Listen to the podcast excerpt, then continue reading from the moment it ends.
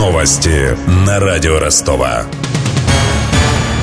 17.00. План перехвата введен в Новочеркасске. На выездах из города дежурят усиленные патрули полиции. Они досматривают личный грузовой транспорт. Ранее из Центра временного содержания иностранных граждан в Новочеркасске сбежали семеро мигрантов. Это произошло около трех часов ночи, рассказал радио Ростова главный редактор интернет-портала Дон Дэй Новочеркасск Иван Коваль. Около трех часов ночи совершили побег. Два молодых человека, 18-19 лет, двое 37-38. Два человека кавказской внешности и двое славян Луганской. Центр временного содержания иностранных граждан на окраине города находится, в очень глухой местности. Каким способом совершили побег, информации нет. Известно, что охраняется это силами ЧОП, частное охранное агентство. Отметим, Новочеркасский центр временного содержания иностранцев был открыт 4 года назад. Это единственное подобное учреждение в Ростовской области. Сейчас там ждут депортации за пределы России около сотни человек. Два года лишения свободы условно получил бывший сотрудник Таганрогской таможни за мошенничество с автостраховкой. Как сообщает Южная транспортная прокуратура, приговор пока не вступил в силу.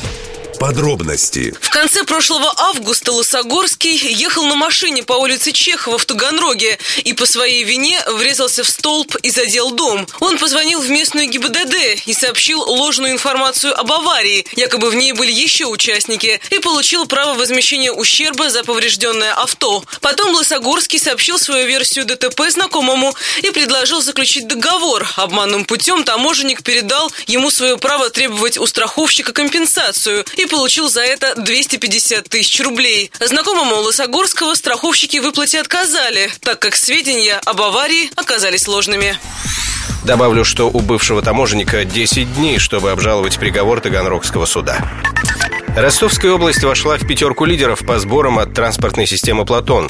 Общая сумма платежей превысила 370 миллионов рублей. При этом на учете около 80% автоперевозчиков. Для сравнения, на Дальнем Востоке обязательную процедуру регистрации прошли меньше половины большегрузов. Причина такой разницы в том, что основные маршруты ростовских водителей уже оборудованы средствами учета грузовиков, объяснил радио Ростова координатор Ассоциации дальнобойщик Валерий Войтко. Только потому, что они работают на маршруте маршрутах, где уже установлены и фиксируют автомобили все вот эти вот системы контроля, как мобильные, так и стационарные. Это Москва, Московская область и трасса М4 под страхом получения штрафов достаточно серьезных. Автоперевозчики вынуждены регистрироваться в системе Платон. Напомним, один километр федеральной дороги сегодня обходится автоперевозчикам в 1 рубль 52 копейки. В Ростове часть собранных через Платон денег пошла на реконструкцию Ворошиловского моста и ремонт двух десятков десятков улиц.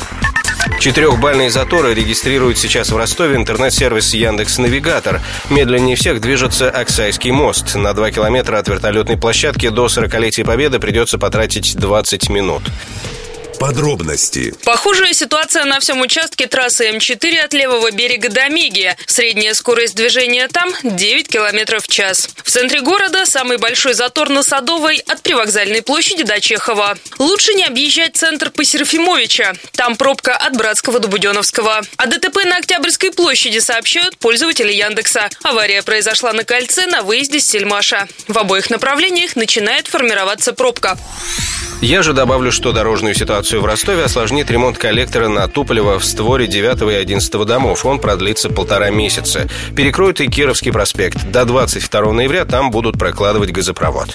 С главными новостями этого часа знакомил Алексей Шмелев. Над выпуском работали Денис Малышев, Мария Погребняк, Ксения Золотарева и Виктор Ярошенко. До встречи через час.